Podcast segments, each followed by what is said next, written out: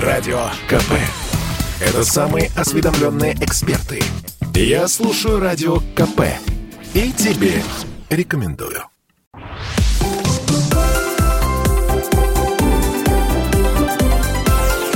Наши права и льготы. Здравствуйте, друзья! Вы слушаете радио «Комсомольская правда». У микрофона Антон Челышев и журналист «Комсомольской правды», ведущая раздела «Наши права и льготы» на сайте kp.ru Анна Добрюха. Аня, приветствую тебя. А, здравствуй, Антон. Я приветствую наших слушателей и нашего уважаемого эксперта. А сегодня с нами начальник отдела мониторинга реализации расчета и назначения страхового обеспечения Фонда социального страхования Российской Федерации Ирина Савич. Ирина, здравствуйте. Здравствуйте. Цикл программ с Фондом социального страхования идет у нас на радиостанции уже давно, несколько лет. А, и вот очередной а, инфоповод для нынешнего выпуска такой. Совсем скоро, 1 сентября, а, вступит в силу новое важное правило расчета больничных по уходу за детьми до 8 лет. И это правило сможет дать прибавку в кошельке для молодых родителей, которые еще не имеют солидного стажа, не успели набраться трудового опыта, как сказал, анонсируя эту поправку представитель нашего правительства Михаил Мишустин допустим. Вот об этом новшестве мы обязательно расскажем в сегодняшней программе. А начать я предлагаю с общей картины. Ирина, расскажите, пожалуйста, какие виды поддержки за счет средств Фонда социального страхования у нас в целом предусмотрены на сегодня для семей с детьми? В качестве поддержки семьям с детьми фонд выплачивает э, пособие по беременности и родам, единовременное пособие при рождении ребенка и ежемесячное пособие по уходу за ребенком. А, хотелось бы еще сказать о родовом сертификате. Но он не является финансовой помощью матерям, но это важное средство стимулирования медицинских организаций, и хотелось бы о нем рассказать э, подробнее немного попозже. Так, отлично. И также я отмечу, что мы постараемся затронуть а, не только систему пособий, а, но и некоторые важные а, цифровые современные передовые сервисы, в том числе и социальный навигатор. Это тоже небольшой анонс, и, Антон, передаю тебе слово. А, что ж, а, Ирин, спасибо за то, что вы с нами сегодня. Еще раз повторюсь, давайте тогда перейдем вот к первому пункту, который вы а, назвали пособие до родов. Что за пособие, на какие пособия сегодня семья может претендовать? Когда женщина получает больничный лист, это, как правило, происходит на 30-й неделе беременности она может уйти в отпуск по беременности и родам а, по месту своей работы. Этот отпуск предоставляется на 140 дней. Но если вдруг а, роды осложненные, то он продлевается до 156 дней. А если у женщины многоплодная беременность, то этот отпуск составляет 194 дня. И сейчас мы обратимся к цифрам. И чтобы понять, э, на какой размер пособия можно претендовать в 2021 году, надо сложить заработок, полученный в 2020 и в 2019 годах, и разделить его на 730. Вот та сумма, которая получится, умножается на количество дней отпуска. Для примера можно взять э, условный заработок женщины 40 тысяч рублей в месяц. А за два года это получается 960 тысяч рублей. Разделим эту сумму на 731. 731 э, – это количество календарных дней в двух годах, в 2020 и в 2019. А, возвращаемся, делим 960 тысяч рублей на 731 и получаем 1313 рублей.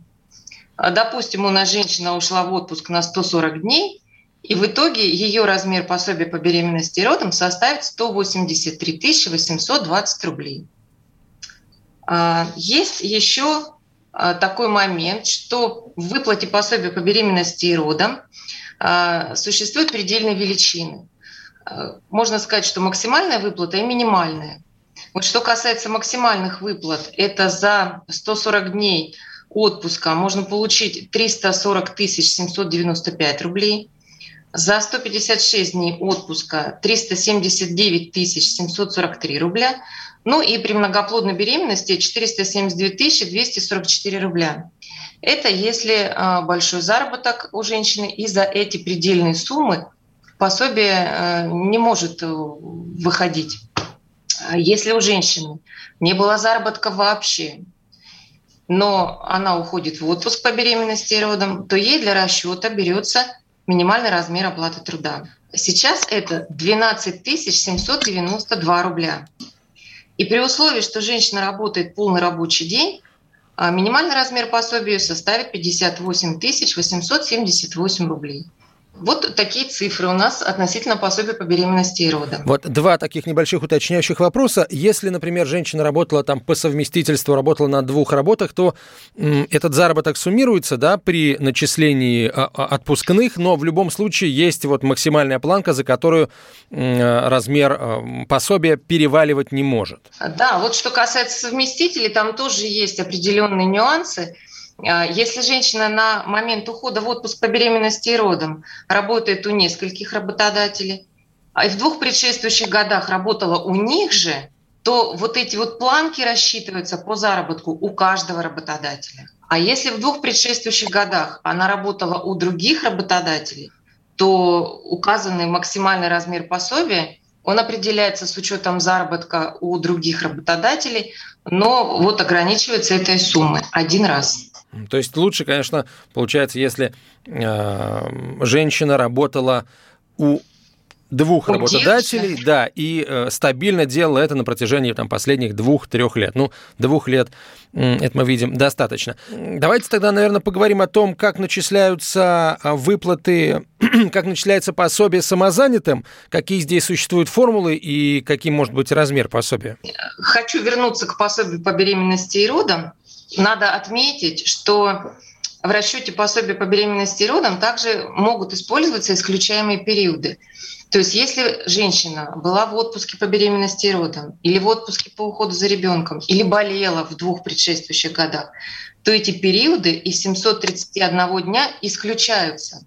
То есть получается, что заработок за два года делится на меньшую цифру, и э, размер пособия от этого увеличивается. И еще есть у женщины одно преимущество, что при расчете пособия по беременности и родам она может заменить годы а, другими годами. Я вот сейчас а, по попробую объяснить. Допустим, в 2019 или в 2020 году женщина находилась в отпуске по беременности и родам или в отпуске по уходу за ребенком. У нее не было заработка, она получала только пособие. Но в 2018 году и в 2017 у нее был заработок, который она может взять для расчета пособия а, в 2021 году. И она эти годы расчетные меняет на более ранние и это тоже может привести к увеличению размера пособия по беременности и родам. Ну, это очень выгодная, получается, гибкость, выгодная для женщины гибкость системы, это здорово. Ну, хорошо, а тогда теперь давайте уже перейдем к начислению и выплатам пособий самозанятым.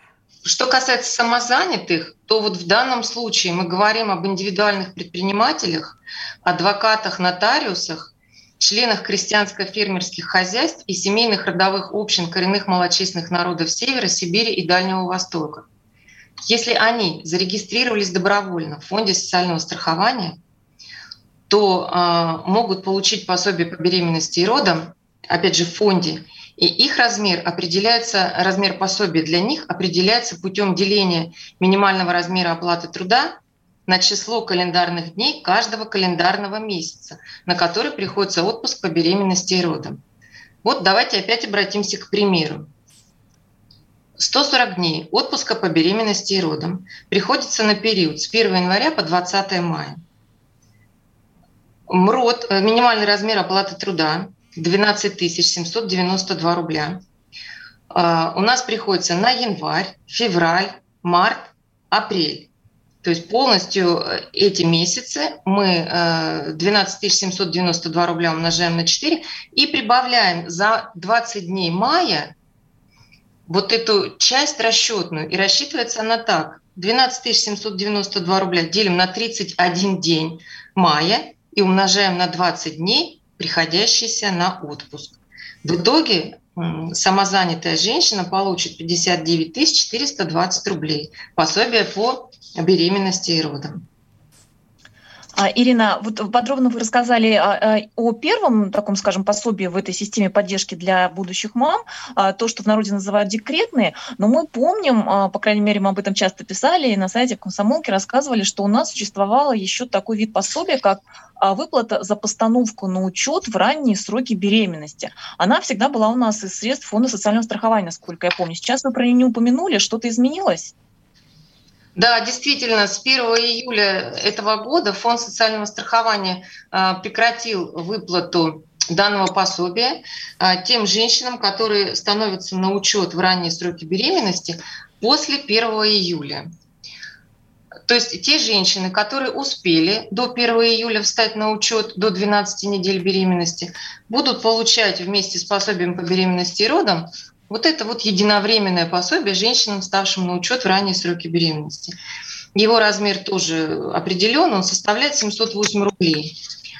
А тем женщинам, которые встали на учет после 1 июля, теперь будет платить пенсионный фонд, и э, должно соблюдаться условие. Пособие будет ежемесячным. И э, должно соблюдаться условие, чтобы размер э, среднедушевого дохода семьи не превышал величину прожиточного минимума. Получается, раньше пособие платилось застрахованным лицам, а сейчас а, и работающим, и неработающим. Ирин, спасибо большое. Мы продолжим через несколько минут. Анна Добрюха, Антон Челшев для вас работают, а на связи со студией начальник отдела мониторинга реализации расчета и назначения страхового обеспечения Фонда социального страхования Российской Федерации Ирина Савич. Радио КП. Это самые оперативные новости. Я слушаю Радио КП и тебе рекомендую.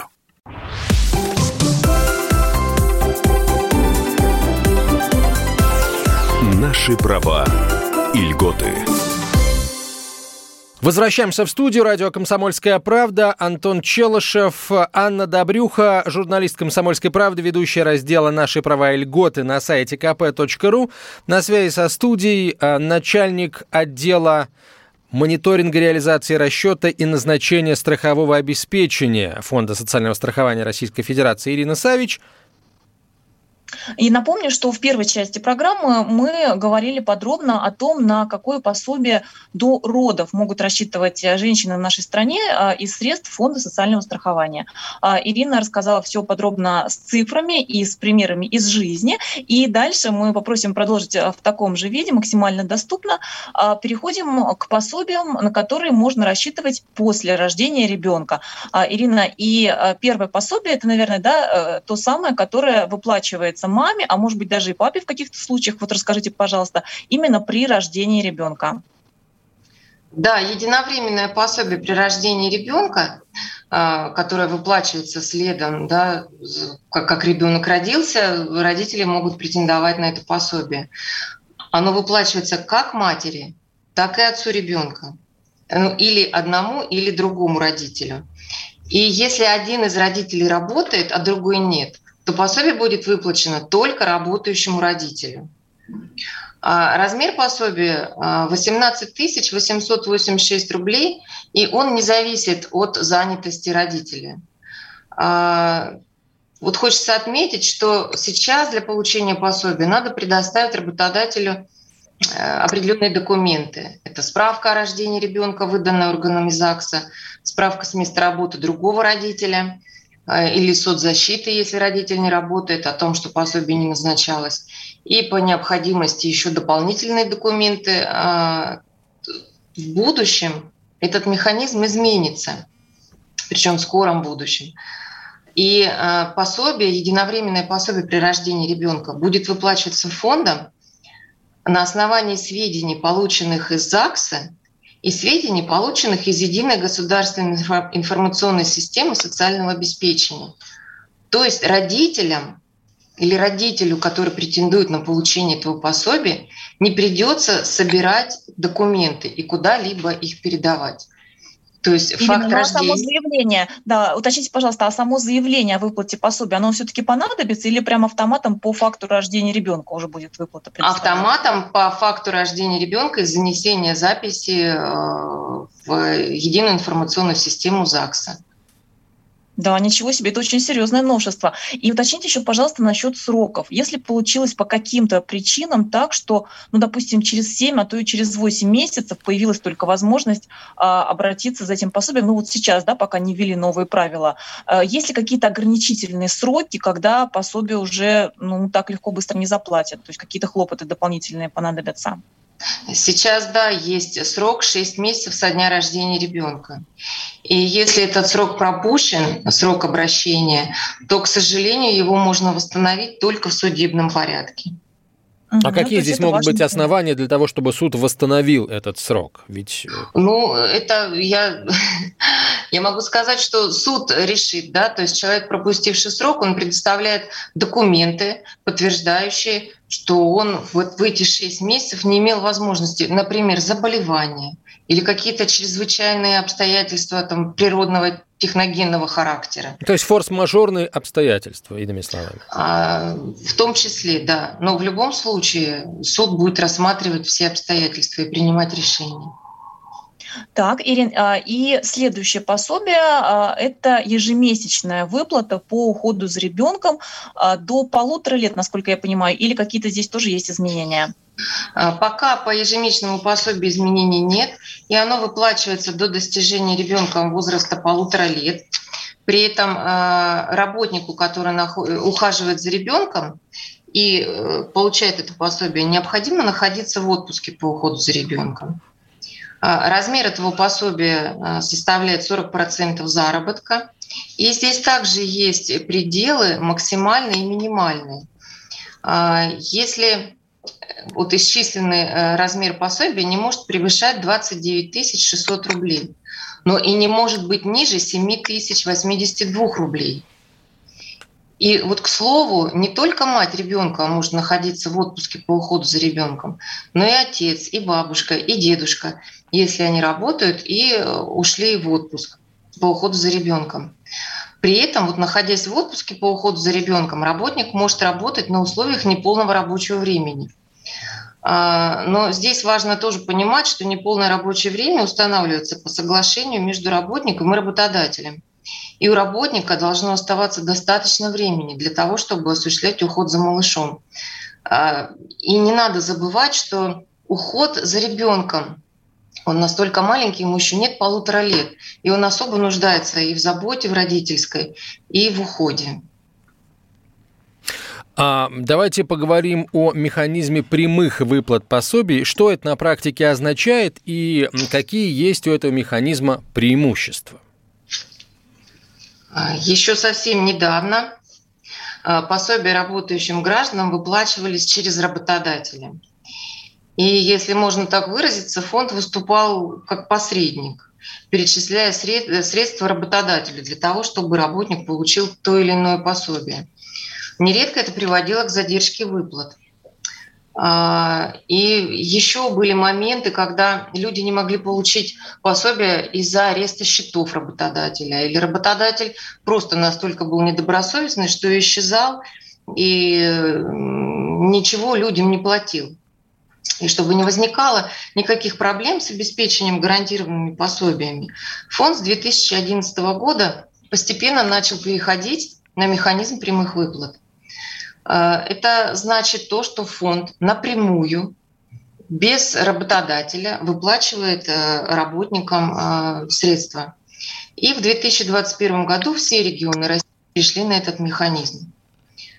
На сайте фонда создан личный кабинет получателя социальных услуг, где можно увидеть положенную к выплате сумму по тому или иному пособию.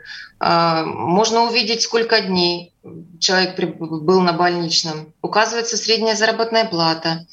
А, все, а, все нюансы да, по выплате пособий при прямых выплатах работник может увидеть в своем вот личном кабинете. И в него можно войти при использовании логина и пароля а, для портала госуслуг.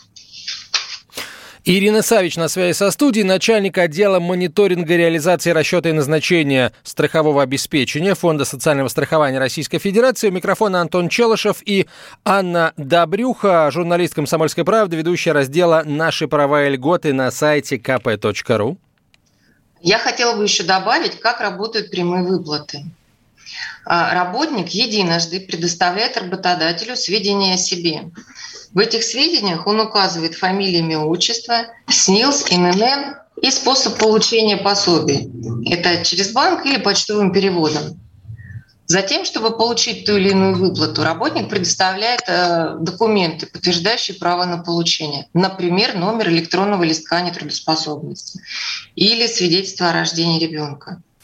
Работодатель передает в фонд сведения а не позднее пяти дней со дня получения этих данных, а фонд уже в течение 10 дней назначает и выплачивает пособие работнику. То есть все очень прозрачно, просто и быстро. Ну и мы напоминаем, что вот такая система прямых выплат работает и для пособий э, по материнству, и также для э, пособий по нетрудоспособности временной, то есть, проще говоря, больничных. Вот о больничных мы поговорим немножко позднее. А чтобы завершить тему с пособиями по материнству, Ирина, хочу попросить еще несколько нюансов уточнить, которые часто интересуют наших читателей. Ну вот первый такой момент. Э, мы упоминали, и вы говорили, что, если, что может не только мама, но и вместо нее, например, отец ребенка получить какие-то выплаты выплаты. И в связи с этим, если один из родителей обращается для получения выплаты, то он должен представить подтверждение, справку на сегодня, да, а, с места да. работы другого родителя, что он не получал это пособие. А, к сожалению, на практике мы знаем, что нередки ситуации, когда либо родители разводятся, либо каким-то иным образом портятся отношения так, что нет вот такой связи, да, возможности привлечь а, второго супруга для получения вот такой справки. Есть ли у нас какие-то механизмы на практике? То есть что делать, если ну вот не получается получается, например, у женщины добыть справку от отца ребенка? А, вот относительно единовременного пособия при рождении ребенка, а, женщина может предоставить свидетельство о расторжении брака и а, справку о том, что она совместно проживает с ребенком. Вот, и она без справки с места работы другого родителя получит пособие единовременное при рождении ребенка. А, э, например, ежемесячное пособие по уходу за ребенком, такая возможность законодательством не предусмотрена. Поэтому на практике сложилось так, что женщина пишет э, заявление, в котором э, указывает причины, по которым она не может да, взять справку от отца ребенка, те или иные. А, и а, региональное отделение принимает решение о выплате пособия без наличия справки.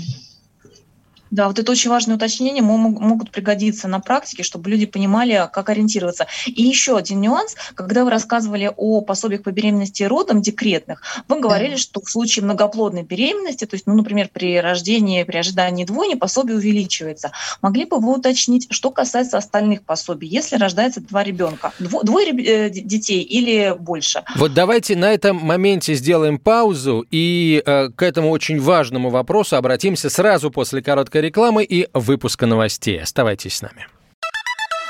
Радио КП. Это корреспонденты в 400 городах России. От Южно-Сахалинска до Калининграда.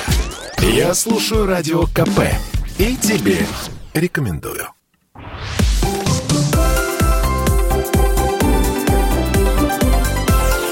Наши права и льготы. Возвращаемся в студию, говорим о ваших правах и льготах. Антон Челышев, Анна Добрюха, журналист «Комсомольской правды», ведущая раздела «Наши права и льготы» на сайте kp.ru. А на связи со студией начальник отдела мониторинга реализации расчета и назначения страхового обеспечения Фонда социального страхования Российской Федерации Ирина Савич. И в предыдущей части программы мы остановились а, на том, а, как, как изменяется размер пособий, если в семье появляется двойня или более детей рождается. А, Ирина рассказала нам о том, что пособия по беременности родом или декретные увеличиваются в размере в случае вот так называемой многоплодной беременности. А что касается пособия при рождении ребенка и пособия по уходу за ребенком, вернее за детьми, да, скажем, за двоими, до полутора лет, вот это ежемесячное пособие, как изменяются они, какие есть максимальные предельные размеры в случае, если не один ребенок, а больше сразу появляется? Очень хороший вопрос. И а, в случае рождения нескольких детей, да двойни, тройни, а, то а, единовременное пособие при рождении ребенка, оно суммируется по количеству детей. И ограничений в данном случае нет. А ежемесячное пособие по уходу за ребенком, оно тоже суммируется. Но в итоге э, суммированный размер пособия, он не должен превышать 100% заработка э, ну, того человека, кто находится в отпуске по уходу за ребенком. Вот таким образом.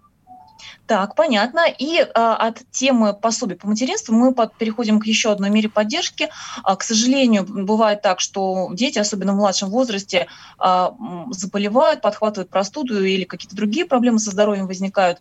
И а, родители, как мы знаем, могут а, оформлять больничный, а, брать листок временной трудоспособности а, по уходу за ребенком. И вот а, мы знаем, что с 1 сентября, мы анонсировали это в начале программы, с 1 сентября у нас появляется поправка добавка, новшество, которое может привести к прибавке в кошельке для молодых родителей, у которых еще нет большого стажа работы, а в случае, если требуется вот такой больничный по уходу за ребенком до 8 лет.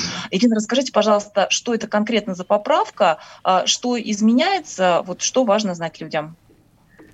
А, с 1 сентября этого года, то есть уже совсем скоро, а, больничный по уходу за детьми в возрасте 7 лет включительно – будут выплачивать в размере 100% заработка родителя, который ухаживает за ребенком. И стаж не будет иметь значения. И не будет иметь значения вид лечения.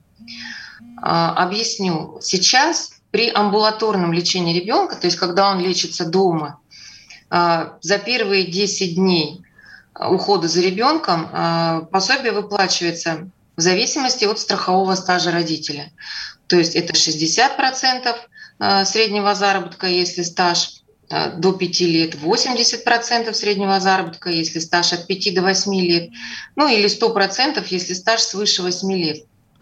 Вот, значит, за первые 10 дней ухода за ребенком дома с учетом стажа, а начиная с 11 дня 50% среднего заработка. Если ребенок лечится в больнице, то весь период лечения оплачивается, исходя из заработка, с учетом страхового стажа. С 1 сентября это правило работать не будет. То есть полностью весь период лечения будет э, оплачен из 100% среднего заработка ухаживающего родителя. Ну что ж, тогда предлагаю перейти к следующему вопросу, который мы планировали осветить в рамках этого эфира. Я напомню, что на связи со студией сегодня начальник отдела мониторинга, реализации расчета и назначения страхового обеспечения Фонда социального страхования Российской Федерации Ирина Савич. Антон Чалышев, Анна Добрюха ведут для вас эту программу.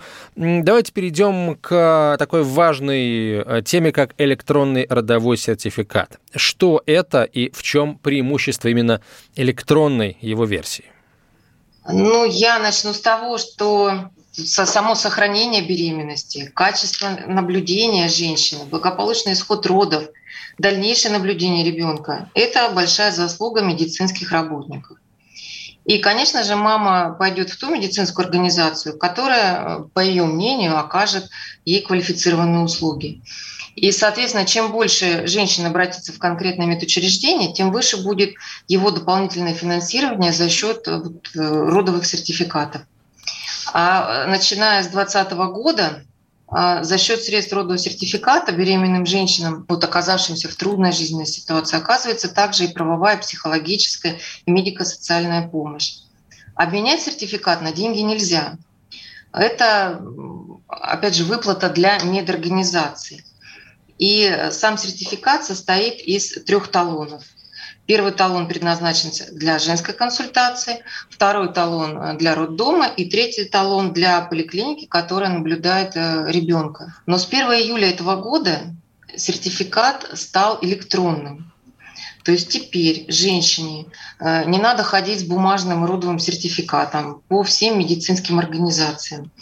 А, он формируется, электронный родовый сертификат, в женской консультации по месту жительства при первом посещении женщины.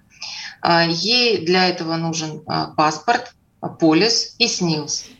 И далее вся информация о наблюдении и ведении беременной женщины хранится в системе Фонда социального страхования. Те беременные женщины, которые наблюдались в частной клинике, они теперь не должны специально идти в женскую консультацию и для получения родового сертификата. А, родовый сертификат в этом случае а, будет сформирован роддомом. Так, а, Ирин, и я напомню, что а, помимо а, электронного родового сертификата у нас есть еще один важный электронный документ. Это электронный листок нетрудоспособности, который тоже может пригодиться семьям с детьми. С одной стороны, например, будущая мама может да, для получения пособия по беременности и родам или декретных оформить именно в электронном виде вот такой листок нетрудоспособности. Он дает, в общем-то, массу преимуществ, плюсов. Мы об этом подробно рассказываем, пишем на сайте комсомолки в разделе «Наши права и льготы» работы. Так что призываю там посмотреть. Ну и с другой стороны, если э, у ребенка какие-то неполадки со здоровьем, то опять же э, можно оформить электронный листок нетрудоспособности. Ирина, а вот что касается непосредственно сроков, э, в течение которых э, родителям выплачиваются пособия по уходу за приболевшим ребенком. Вот часто нас спрашивают, есть ли там какие-то э, лимиты, ограничения, зависит ли это как-то от возраста ребенка, от э, вида лечения, например, например, это в больнице стационарно или амбулаторно на дому. Вот что у нас именно с пособиями по уходу за э, ребенком заболевшим? Если заболел ребенок э, младше 7 лет, то по его болезни будет оплачен больничный до 60 календарных дней э, в календарном году то есть в целом, э, да, по всем случаям заболевания и по всем случаям лечения, э, амбулаторное это или стационарное. А если ребенок заболел в возрасте от 7 до 15 лет, то оплачивается до 15 календарных э, дней по каждому случаю лечения, но в году не больше 45 дней. И я хочу обратить на это внимание, то есть важно знать, что по каждому случаю лечения 15 дней. Например, ребенок заболел, 15 дней болеет, э, дома лечится, амбулаторно. Ему становится хуже, его переводят в больницу. Он еще лечится там. То есть лечение в стационаре уже э, начинается отчет заново. То есть 15 дней амбулаторно, например, потом 15 дней э, стационарно, и опять после стационара ребенок возвращается домой и лечится амбулаторно, и еще 15 дней. То есть каждый случай лечения, но а, не более 45 дней в году. А, если э, заболел ребенок инвалид в возрасте до 18 лет, то а, ограничение по выплате пособия по временной нетрудоспособности составляет 120 дней в календарном году. Если заболел ребенок до 18 лет каким-то тяжелым онкологическим заболеванием, либо у него поствакцинальное осложнение, то больничная оплачивается за весь период лечения, как вот стационарно, так и амбулаторно. А, Ирина, вот вы сказали, что есть а, определенные сроки в зависимости от возраста ребенка, срок выплаты пособия. А эти сроки, они общие для отца и для мамы, то есть вот условно 60 календарных дней, из них 30 а, мама, может быть, да, взять и 30 отец. Или каждый из родителей на вот этот предельный срок имеет право взять оплачиваемый больничный по уходу за ребенком? Этот предельный срок считается для каждого ухаживающего. То есть, да, если мать выбрала свои 45 дней, то э, следующий ухаживающий, например, отец, да, у него тоже 45 дней есть. То есть считается не по ребенку, а по застрахованному лицу. А вот в завершении этой части эфира, Ирина, хочется спросить а, по поводу вернуться ненадолго к электронному родовому сертификату. Насколько удобно, соответственно, женщинам им пользоваться? Ну, вот все привыкли, как вы говорите, к бумажным вариантам. Вот уже месяц у нас действует электронная э, система. Какой отклик э, вы слышите от э, мам? А, только положительные отклики, потому что в принципе не надо женщине а, вообще заботиться об этом сертификате и носить его по медорганизациям. Она полностью освобождается от этой ну, обязанности. То есть идет электронный документооборот, если так можно сказать, от одной организации к другой, без участия женщины. Ну, это, я полагаю, абсолютно а, а, отвечает духу времени, потому что цифровизация во все отрасли приходит, и в отрасль э, социального обеспечения, оказания государственных услуг уж тем более, вообще, что там греха таить, российская э, система, или, скажем так, электронного оказания государственных услуг одна из лучших в мире. Уже сегодня это действительно удобно, очень э, такие вещи, как очереди практически во всех ведомствах, э, в присутственных местах, так сказать, э, ушли в, ну, пока еще недалекое, но все-таки в прошлое. К хорошему, как известно, быстро а, привыкаешь, и вот мы все к этому и привыкли благополучно. Что ж, сейчас прервемся на две минуты, через несколько минут продолжим. Это радио «Комсомольская правда». Оставайтесь с нами. Радио КП. Это споры и дискуссии в прямом эфире. Я слушаю Радио КП и тебе рекомендую.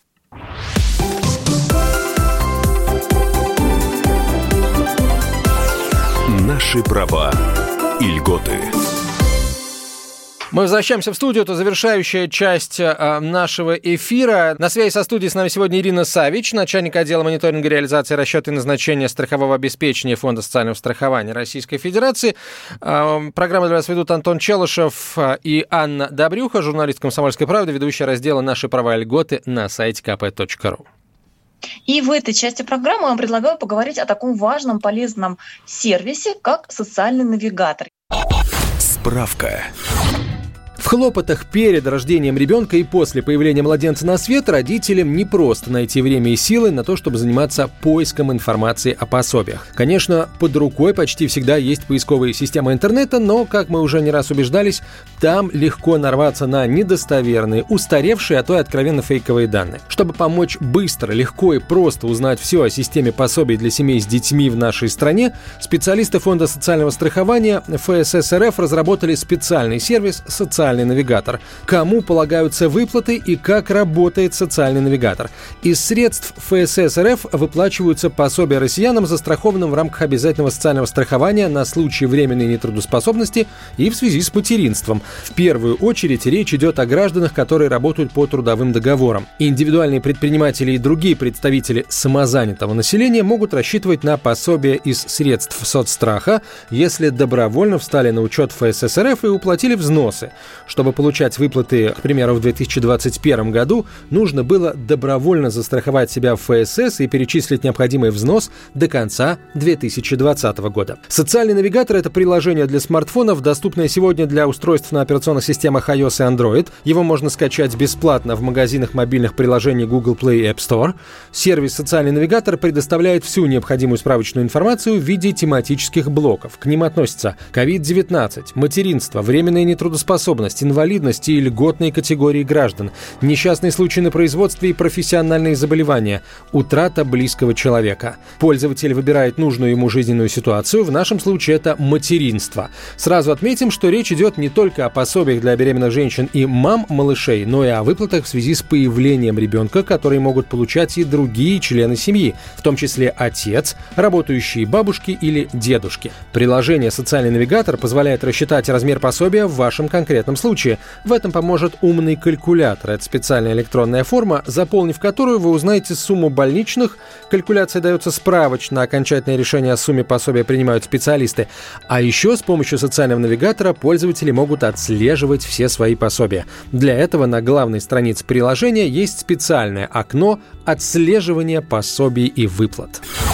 Тут, что называется, испытано на себе. Я сама его скачала, скачала бесплатно, как могут сделать все, а, и пользуюсь, смотрю. То есть там действительно масса всего полезного. Но вот, Ирина, из уст эксперта, пожалуйста, расскажите, что это такое, кто его разработал и чем он нам может пригодиться, в частности, чем может пригодиться будущим родителям и семьям с детьми. А социальный навигатор – это действительно очень удобный помощник для будущих родителей и для семей с детьми.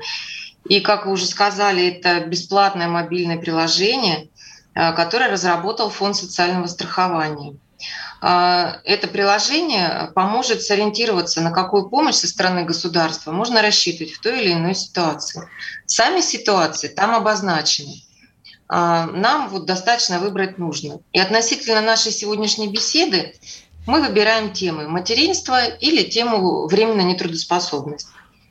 После перехода в соответствующий раздел открывается информация о видах пособий, об условиях порядке их начисления, о способах получения, то есть каким способом да, можно получить.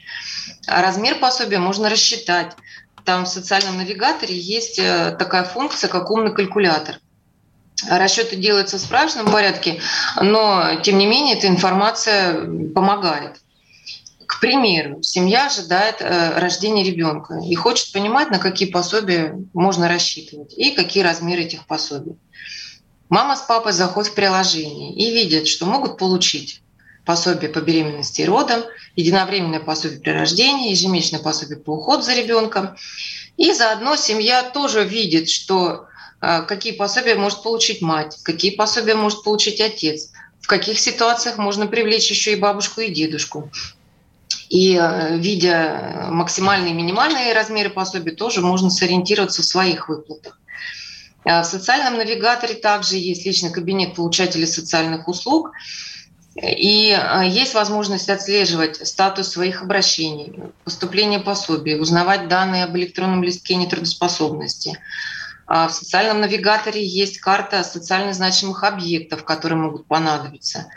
Нужно выбрать регион. И э, на этой карте высвечивается отделение фонда социального страхования, многофункциональные центры, почтовое отделение, аптеки. А тут же мы видим их адреса, телефоны, сайты, информация о часах работы. И э, к любому выбранному объекту, опять же, можно проложить даже маршрут. Если после э, исследования социального навигатора все-таки остались какие-то вопросы, то можно обратиться в фонд социального страхования.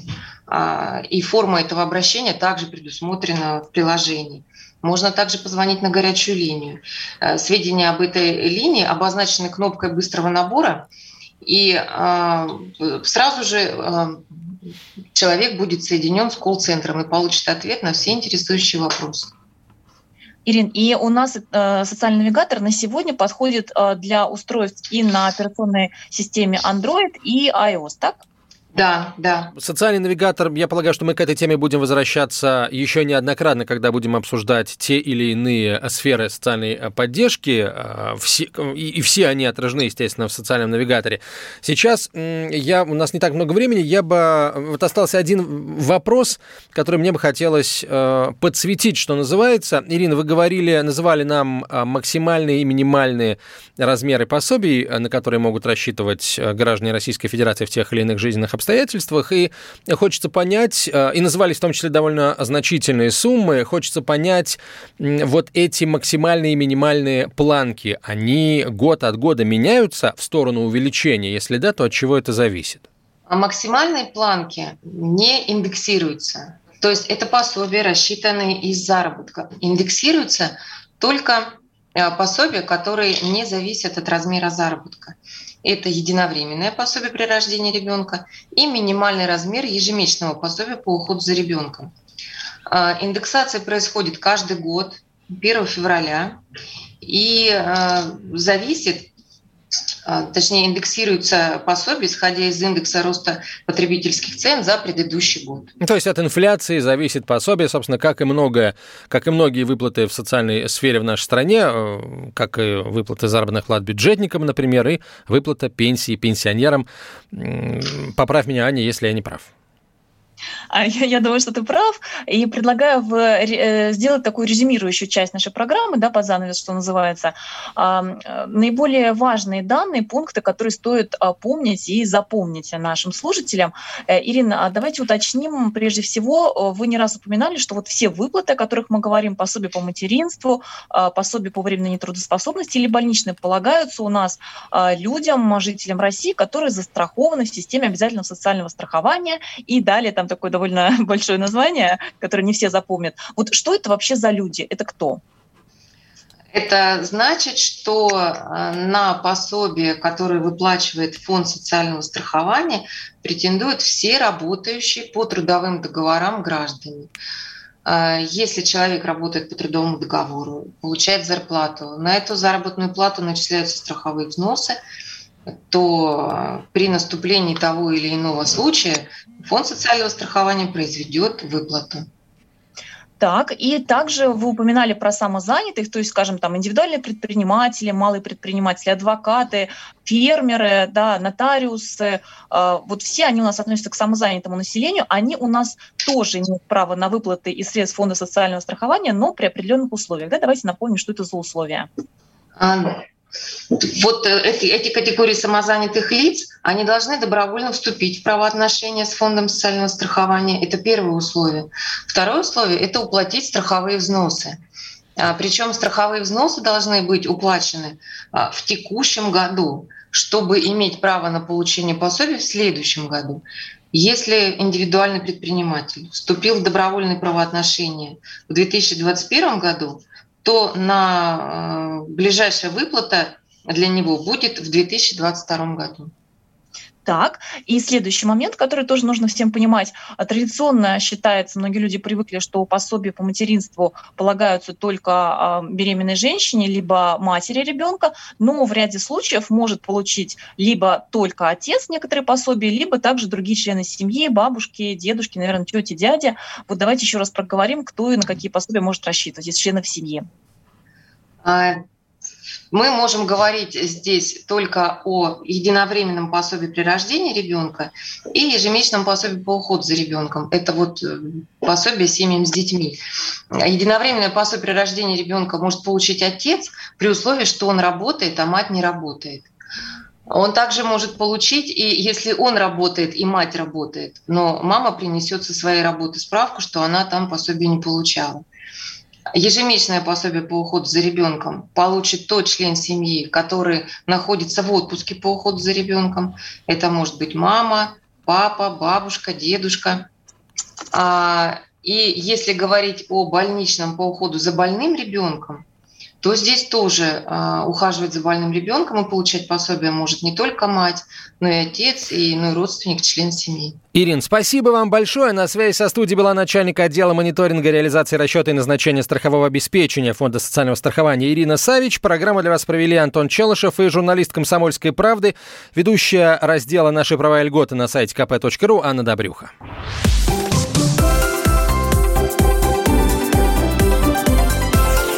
Наши права и льготы.